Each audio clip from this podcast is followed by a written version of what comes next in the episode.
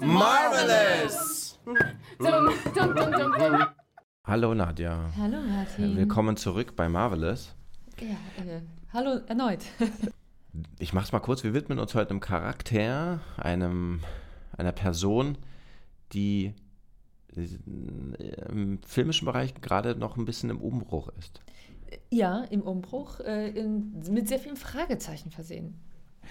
Wir hatten eine Serie, wir hatten einen Film, oder wir hatten einen Film, wir hatten eine Serie und jetzt äh, Weiß man nicht so recht, wo es hingeht, muss man sagen. Ja. Wir reden nämlich von Matt Murdock, äh, beziehungsweise Daredevil. Und ja, ähm, hast du, wann bist du das erste Mal mit Daredevil in Kontakt gekommen? seinerzeit mit Ben Affleck. Okay, okay, wild. Damit habe ich nicht gerechnet. Ich habe tatsächlich, muss ich auch gestehen, komplett Charlie Cox in meinem, im, im, im Blick. Ich meine, ich habe Ben Affleck in seinem schicken Kostüm gesehen, aber ich kann mich nicht daran erinnern, das filmische Material dazu gesehen zu haben. Tatsächlich. Ja. Ich finde es immer noch erstaunlich, wie Ben Affleck so gepeinigt aus seiner, seinen Filmerfahrungen von damals rausgegangen ist und dann Batman geworden ist. Das, das also Wunder geschehen immer, Wunder immer geschehen. wieder. Wobei ich Ben Affleck tatsächlich als Batman auch nur ganz kurz in Shazam gesehen habe und musste sagen, ja, es gibt wahrscheinlich einen Grund, warum ich Batman mit Ben Affleck noch nicht geschaut habe. Ja. Wobei der, glaube ich, auch, ähm, naja, egal. Wir reden über Daredevil, nicht über Batman. Batman können wir wann anders machen. So ist es. Äh, Ich habe, wie gesagt, immer Charlie Cox äh, vor meinem inneren Auge. Ich finde, der passt auch wie fast aufs Auge in diese Rolle, äh, wo wir auch wieder bei Fäusten schwingen wären direkt. Denn ich, ja, was hast du für einen Eindruck von Daredevil? Für mich ist das so ein, oder sagen wir mal Matt Murdock, er ist für mich ein sehr kontroverser Charakter, innerlich gesehen. Ich finde ihn ja gar nicht so, ich finde ihn gar nicht so gravierend anders als Batman in manchen Teilen. Weil er auch so jemand ist, der so idealistisch getrieben ist. Er hat, er hat ja so einen, einen juristischen Hintergrund, ähm, aber auch so idealistisch äh, getrieben ist und dann so einen harten Bruch mit seiner Superhelden, mit seinem Superhelden-Dasein produziert eigentlich. Also, ne? Da- Law and Order Prinzip, so wie es. Ne? Ja, äh, da muss man aber, ich glaube, der Unterschied, der gravierende Unterschied für mich zwischen Batman und Daredevil ist eben, dass, ähm, dass wir halt bei Batman einen Menschen haben, der halt in der Gesellschaft eine ganz andere Rolle da, darlegt. Ja, der Typ hat Geld Ja. ähm, und, und hat ein Geschäft und ist in der kapitalistischen Wirtschaft unterwegs. Charlie, äh, Matt Murdocks Daredevil ist halt eben sehr zwiegespalten und irgendwo, wie sagt man so, wie kann man das nennen? Heuchlerisch, würde ich das behaupten. Ähm, nennen, denn er ist ja für ein, für ein, ja, wie heißt das, Rechtssystem Ja. tätig und verstößt zeitgleich selbst bei Nacht gegen dieses Rechtssystem, um Selbstjustiz zu verüben. Ja. Denn das ist nichts anderes als Selbstjustiz, was Ja. er tut. Ja. Und was haben wir, wenn nicht unseren Glauben an unsere Gesetzmäßigkeiten und dass sie funktionieren können? Das unterläuft er immer des Nachtens. Ja. Ja. Aber was macht ihn denn trotzdem spannend? Was ihn spannend macht, ist eben seine Fähigkeit und eben dieses Doppelleben. Weil, wie wir in sehr vielen Filmen und Serien innerhalb des MCUs schon gehört haben, ist ein Doppelleben eigentlich nichts, was lange hält und funktioniert. Das sagt Strange zu Peter Parker in No Way Home, dass ein Doppelleben nicht funktioniert. Deswegen hat sich auch Strange dafür entschieden, ah, dann bin ich halt in der Publicity, aber ich verstecke mich nicht. Ich habe nur meinen, ich bin halt einfach Dr. Strange, der nicht Sorcerer Supreme leider im MCU, aber jeder weiß, wer ich bin und ich muss mich nicht verstecken. Das muss ein Matt Murdock auch erst einmal hinbekommen, ne? Ähm, eben diesen Zwiespalt. Er kann natürlich dadurch auch sehr viel manipulieren und äh, sich so legen, dass er eben nicht auffällt, weil er eben am Tage für die Sachen gerade stehen kann oder sie eben so drehen kann, dass er am Tage äh, seine Nacht-Ich nicht in die Tonne kloppt, sage ich mal so. Aber wenn du dem zuguckst bei, man kann schon sagen, Tages- und Nachtgeschäft, ähm, dann hat man ja den offensichtlichen Zwiespalt. Aber empfindest du ihn, man empfindet ihn ja aber trotzdem als Superhelden. Man empfindet ihn als schon als Kämpfer, Protagonisten. Ja, als jemand, der im Grunde für was Gutes steht. An sich schon, weil er halt irgendwo da eingreift, wo das Rechtssystem halt eben entweder durch Korruption oder halt eben durch Lücken nicht vollständig das leisten kann, was die äh, Welt braucht, zumal New York und Hell Ki Hell's Kitchen halt primär. Ja. Wie ist er zu seinen Teufelsanleihen gekommen? Das kannst, weißt du das? Also ich weiß nicht, ähm, ich weiß noch, dass es in den, also in den Comics der Name Daredevil kommt eigentlich davon, dass er, er in den Comics auch einen Bruder hatte. Und sein Vater war ja eigentlich ein Boxer bzw. Kämpfer und der war halt nicht wirklich gebildet. Und er hat immer die Hoffnung gehabt, dass ähm, Matt ähm, groß rauskommt, dass er Arzt wird oder, oder ähm, eben Jurist. Ähm, und dass sein, sein Bruder hat immer für Matt eingestanden. Und die Kinder haben ihn in, auf Englisch halt immer ja, gemobbt, haben halt äh, ihn immer zum Kampf herausgefordert und Matt hat halt nicht die Kämpfe eingegangen und dann haben sie ihn immer Daredevil genannt. Hm. Äh, ich weiß nicht, ob der Hintergrund tatsächlich daherkommt. Wie er zu seinen Kräften kommt, ist halt eben, dass er äh, in den Comics, aber auch, glaube ich, in der Netflix-Adaption war es jedenfalls so, dass er als Kind einem blinden Mann, der hätte von einem Truck überfahren werden sollen, das Leben gerettet hat. Er hat ihn halt aus der Bahn geworfen, hat sich selber geopfert und dieser Truck hatte giftige und ähm, chemische mit, Flüssigkeiten mit an Bord. Und das war so ätzend, dass es ihm sein Augenlicht weggeätzt hat oder eben äh, verweigert hat. Und ähm, dadurch hat er halt sein, seine Sehkraft verloren, hat aber dafür andere Sinne verstärkt bekommen. Ja. Dieser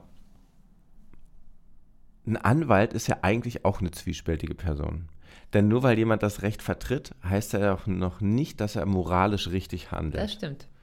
Ne? Also er ist ja auch auf dieser Ebene ein geseltsames Konstrukt in irgendeiner Form. Ich finde äh, vor allem die Netflix-Adaption sehr, sehr interessant, denn man sieht, ich muss aber auch gestehen, ich habe die Serie nicht zu Ende geschaut auf Netflix damals. Ich habe mhm. auf jeden Fall die erste Staffel oder ich glaube sogar die ersten zwei gesehen. Ist aber einfach, wie krass unterschiedlich Matt Murdock im Vergleich eben zu seiner Daredevil-Persönlichkeit ist. Wie brutal und blutig ja. er als Daredevil agiert, was man teilweise tatsächlich in She-Hulk sehen kann, auch mit seinem Gastauftritt. Das haben sie tatsächlich übernommen, dass er eine gewisse Kraft hat und brutal zur Hand geht. Was ich auch hoffe, dass sie in der Zukunft beibehalten. Aber Ach, das ist ja spannend. Warum? Ich finde halt eben, man sollte ihn nicht verweich verweichlichen. Denn er ist nun mal ein brutaler Street Gang Fighter ja. oder Street Gang Befighter oder wie man das nennen möchte. Und das sollte man halt nicht verweichlichen. Ver, äh, verweichlichen. Er, ähnlich wie bei Deadpool. Er ist nun mal brutal, er geht, er macht sich die Hände blutig und schmutzig. Wobei ich ihn nicht so depressiv brauche wie in der, der Netflix-Adaption, denn er ist nicht zwingend. Also er hat schon sehr viele Schicksalsschläge abbekommen in verschiedenen Comic-Storylines, aber er muss für mich nicht am Tage so, so traurig durch den Tag laufen. Weil bei She-Hulk fand ich das halt nicht verkehrt. Es ist halt ein anderer Matt Murdock, aber das heißt nicht, dass es nicht immer noch Matt Murdock ist. Denn es gibt mehr als nur eine Storyline. Ich glaube, wenn so eine Person, wenn Personen so gezeichnet werden, dann sollen die einem immer so ein bisschen nahbarer sein.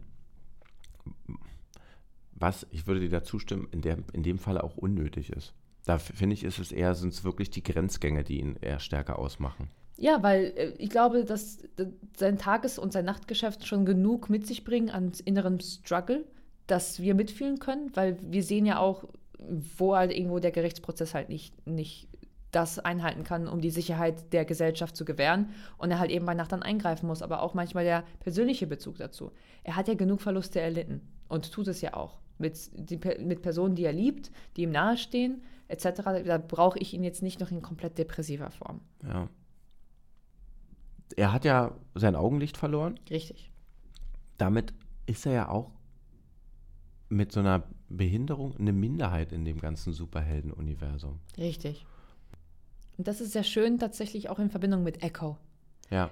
Da wird er ja auch seinen Gastauftritt haben und darauf freue ich mich. Und jetzt auch unabhängig von seiner eigenen Serie finde ich es sehr interessant dann zu sehen, wir haben jemanden, die nicht sprechen kann, die die ihr eigenes Handicap hat und dann hast und eigentlich nur mit, mit Gebärdensprache kommunizieren sollte und dann hast du halt einen, der, der will, der das nicht sehen kann. So, der kann das nur, der kann das so nicht wahrnehmen. Äh, und wie, wie der Auftritt zwischen den beiden sein wird.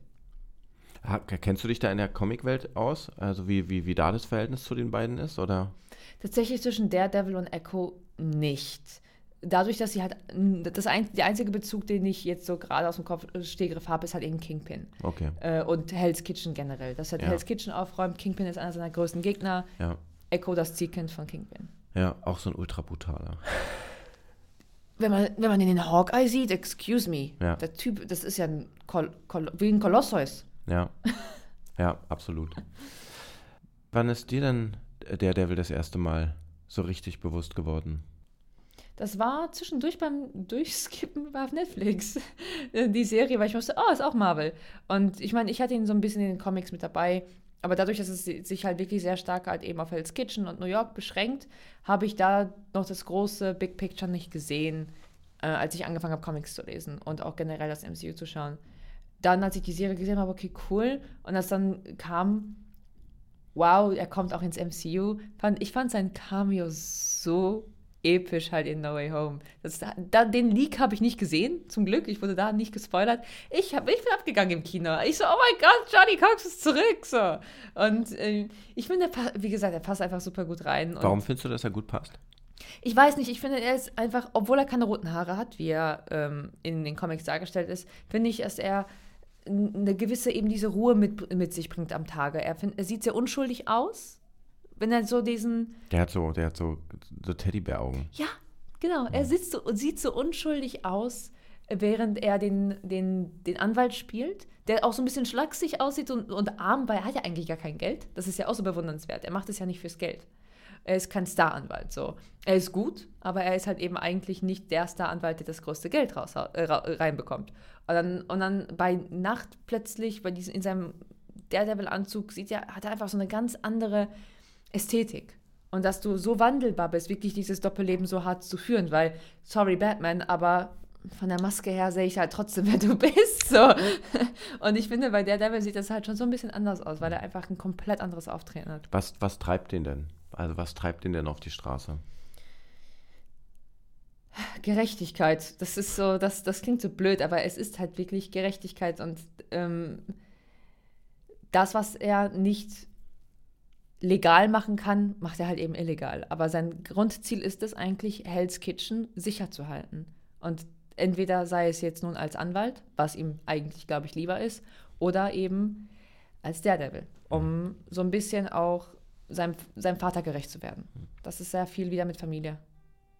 Ich finde es immer krass, was in so eine Person so reingepumpt wird oder in so eine Charaktere, weil wie leicht fällt es dir denn immer, deinen moralischen Kodex auszutarieren?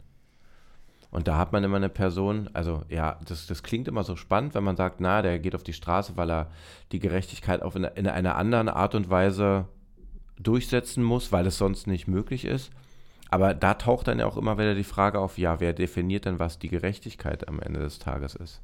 Und die Gerechtigkeit entsteht auf der gesellschaftlicher Ebene ja nur durch Austausch und Vereinbarung und nicht durch so ein Solitär, wie er das da ist. Ja, aber das ist ja eben auch wieder das Problem generell der allgemeinen Gesellschaft. Auch wir, jedes Rechtssystem ist anders, sei es jetzt Amerika, sei es Deutschland, sei es europaweit. Wenn wir nach Asien schauen, sieht es auch mal ganz anders aus. Und das wird auch wieder nur von Menschen entschieden. Klar, Gremien oder Kreise, die Judikative, die Exekutive, alles, alles wird gewählt, irgendwie, irgendwo, aber es sind halt eben Individuen und es ist halt immer noch eine subjektive. Deswegen gibt es Parteien und etc. Und es gibt verschiedene Sichtweisen. Deswegen alles hat Lücken. Das ist es ja leider. Alles hat Lücken und das ist.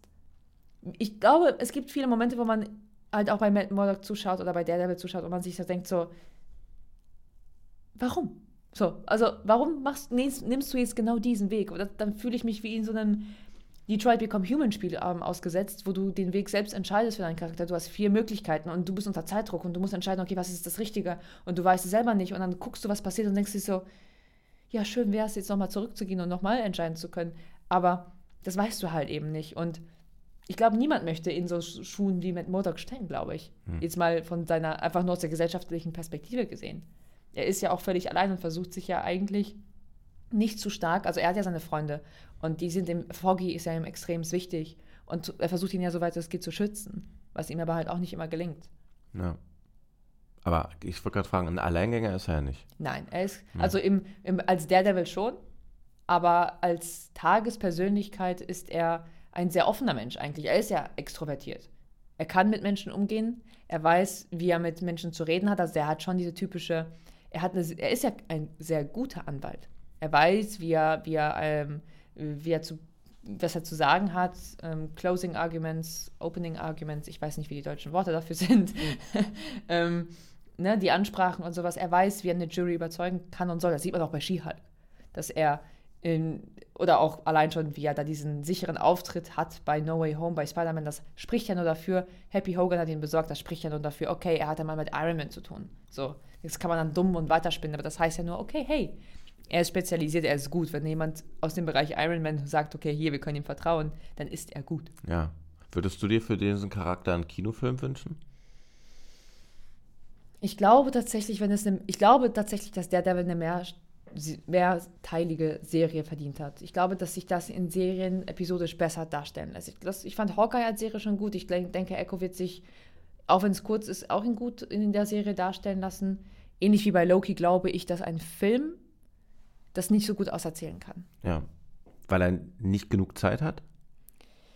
Ich denke, ja. Also sagen wir mal, auch wenn wir jetzt hier von wieder zwei Stunden sprechen würden oder zwei Stunden 30, denke ich, dass das zu kurz ist. Wenn du lieber, dann nehme ich mir lieber sechs Folgen, a 45 bis 60 Minuten. Und ich glaube, dass es episodisch einfach besser ist, weil ich bei diesem, für mich ist das kein Superhelden-Genre, für mich ist das eher so ein Crime, Fighting, wie du sagtest, Law and Order. Und das funktioniert in Serien einfach viel, viel besser. Da kannst du die Cliffhanger besser setzen oder du kannst halt sagen, okay, hey, das ist so, da kannst du mehrere Side- Stories gleichzeitig erzählen. Dann hast du Charaktere, die mal in der ersten Folge wiederkommen, dann sind sie in der fünften Folge vielleicht nochmal relevant. Und du brauchst, ergibt das einfach für mich mehr Sinn. Ja. Ist er in der Art und Weise, wie er da als Daredevil auftritt, eigentlich eher so eine, eine Art Kriminalist oder ist er eher so ein Hau drauf Rächer, Schrägstrich, ja, Buddy, Hau drauf Buddy, Schrägstrich, Rächer? Boah, gute Frage. Also, mein erster Eindruck von ihm ist einfach, sobald er diesen Anzug anhat, gibt es halt einfach keine Grenzen. Da wird einfach draufgehauen. Man sieht vor allem in der Netflix-Adaption, wie blutig und auch wie viele Verletzungen er mit, halt mit sich zieht, weil er hat zwar verbesserte Sinne, aber er ist halt nicht unverletzbar. Er heilt auch nicht irgendwie schneller. Und er ist halt eben noch nur ein Mensch. Und ich glaube, dass da sehr viel Frust, wie da wieder bei dieser Depressionssache sind, dass er dieser ganze Frust, der sich in ihm anstaut aus der Vergangenheit und in seinen Verlusten, halt einfach rauskommt. Mhm was eigentlich auch negativ für ihn spricht. So. Also, da ist er wirklich rächerisch drauf. Er spricht, er, man, ich glaube, die Marvel-Seite sagt, er ist ein Vigilante am Abend. So. Und das ist ja kein positiver Begriff. Genau, Rache ist ja nicht, ja. gibt keine, keine positiv besetzte Richtig. Deutung. Ja. Wie wird denn diese depressive Seite von ihm beleuchtet? Hast du das Gefühl, dass es eher plakativ vorgetragen wird oder also von dem, was ich gesehen habe, wie gesagt, Netflix-Serie habe ich nicht zu Ende geschaut. Ähm, aber so der erste Eindruck ist generell, dass er nicht viel erreicht hat oder er hat schon was erreicht. Ich meine, er hat einen Abschluss und er ist Anwalt, aber dadurch, dass er sich halt eben der anderen Sache verschrieben hat, so dem Devil Devil sein, hat er eben wenig Geld und hat andere Sorgen, die ihn dann schon irgendwie belasten, weil er mit seinem Kollegen Foggy halt eben diese Kanzlei gründet und dann hat er halt dieses Doppelleben, diesen Zwiespalt. Wie versteckt man das? Da bist du halt eben in diesem internen Struggle und du bist halt auch dauerhaft unter Stress. Du musst ja auch aufpassen. Was verrätst du, was nicht? Fällst du auf, fällst du nicht auf? Du darfst da nichts liegen lassen. Dann, er hat zwar Sinne, die keiner wirklich versteht und er sagt, er ist immer in guter Übung. Aber wie erklärst du, dass du trotzdem irgendwie geschriebene Sachen schreiben kannst? Oder er, ich meine, wenn er fünf Minuten mit jemandem spricht, erkennt er den Duft unter tausenden von Leuten wieder. Egal, ob diese Person dann versucht, diesen Duft irgendwie zu verschleiern. Wenn er den einmal gut gerochen hat, innerhalb von fünf Minuten, erkennt er den überall wieder. Und das ist halt so, wie willst du als Blinder sagen, nee, ich jemanden identifizieren, als hm. Zeuge sozusagen. Ne, das sind halt also alles Attribute, das ist halt schwierig mitzunehmen. Und ich glaube, das ist einfach alles belastend, weil er damit halt eben allein ist. Ähnlich wie Spider-Man. Ja der ist ja auch belastet dadurch, dass er komplett damit alleine ist. Jedenfalls andere Inkarnationen, nicht unbedingt Peter Parker, äh, also nicht unbedingt Tom Holland als Peter Parker, Entschuldigung, ähm, dass man das halt in der verschlossen hält so.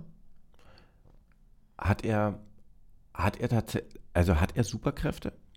Oder sind die seine, ähm, Sinne nur zugespitzter, weil ihm ein Sinn genommen worden ist? Das ist immer so schwierig zu definieren. Das ist tatsächlich immer so schwierig zu definieren. Ähm, offiziell sind das einfach nur verstärkte Sinne, aber die sind teilweise wirklich so extrem. Wie gesagt, er kann den Herzschlag von Leuten von mehreren, so vielen Metern einfach entfernt hören. Ich will das unterscheiden von anderen. Ich weiß nicht, ob er wirklich, ob er nicht teilweise Ah, es ist wirklich ein Zwiespalt. Viele sagen, es sind tatsächlich doch Superkräfte, aber es sind eigentlich nur erhöhte Sinne, würde ich behaupten. Aber da werden mich wahrscheinlich wieder Leute bejagen. Hast du eine Endgegnerfrage? Ja. Endgegnerfrage. Wenn du, ähm, wenn du ein Doppelleben oder wenn du eine Superhelden Identität hättest, würdest du es als Doppelleben führen oder würdest du sie offen ausleben? Ähm, ich wäre für offen ausleben. Okay. Ich, ich glaube, Dr. Strange hat es einfacher. Okay. Du wirst, du wirst, du wirst mit deiner Kompetenz wahrgenommen, was glaube ich nicht so unwichtig ist. Und du hast echt nicht so viel Struggle. Du kannst morgens aufstehen und abends zu Bett gehen. Aber der lebt gar nicht so gefährlich, zum Beispiel, wie das Batman oder so tun, ne? Ja, das stimmt. Ja, schwierig. Nee, ich würde mich, glaube ich, dafür entscheiden. Ich würde mich für die Ganzheitlichkeit entscheiden. Hängt wahrscheinlich auch so ein bisschen davon ab, was seine Superkräfte sind, ne? Ja, das wäre die Zweitfrage oder die Zweitantwort, die folgen müsste. Aber nee, ich würde mich, glaube ich, für die erste Variante entscheiden. Das ist, glaube ich, einfacher. Ja, Dr. Strange ähm, jetzt gerade einen Schulterklopfer. Ja, auf dem, wobei, wie gesagt, also es ist ja auch, auf der anderen Seite ist es auch attraktiv. Du kannst eben zwei Sachen ausleben, die du nicht zwangsläufig miteinander verknüpfen musst. Du bist auf der anderen Seite im, beim, im Falle von Dr. Strange, wenn man es jetzt mal weiterführt, immer Rechenschaft schuldig für die Dinge, die du tust, weil die Leute, die das Sachen mit dir verknüpfen, das bist du bei Daredevil nicht, weil du die eine Seite ablegst, du musst sie mit dir selbst ausmachen, wirst vielleicht ein bisschen depressiv und ach und so. Ah, oh, so ein bisschen. Ne? Aber du bist äh, nicht so viel Rechenschaft schuldig, was es auch einfacher macht. Ach, ich bin zwiespältig. Vielleicht ist es das. ich habe aber auch eine Entgegnerfrage für dich. Oh. Ja. Entgegnerfrage. Auf welchen Sinn würdest du denn verzichten, wenn du müsstest? Boah. Boah.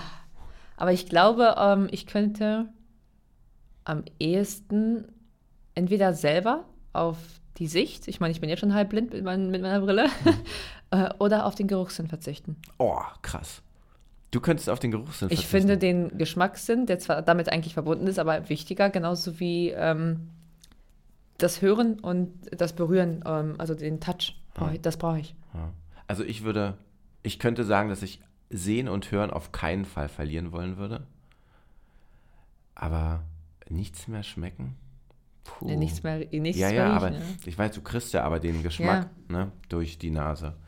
Ähm, ach, so ein gutes veganes Schnitzel. ah, das wäre schon schwierig. Ja, krass, okay. Aber so esse ich weniger. Oder vielleicht sogar mehr. Also man weiß es ja nicht. Man weiß es nicht. Man weiß es nicht, ja, krass. Ich will es auch nicht erfahren. Ja. Ja. Ja, es ist keine gute Entscheidung, die man da treffen muss. Das ist eine ordentliche Entgegnerfrage, du. Gut. Damit entlasse ich dich. Dankeschön. Nein. Wir hören uns wieder und sehen uns hoffentlich auch wieder. Das, das werden wir, Martin. Das werden wir. Gut, danke. Ciao. Ciao.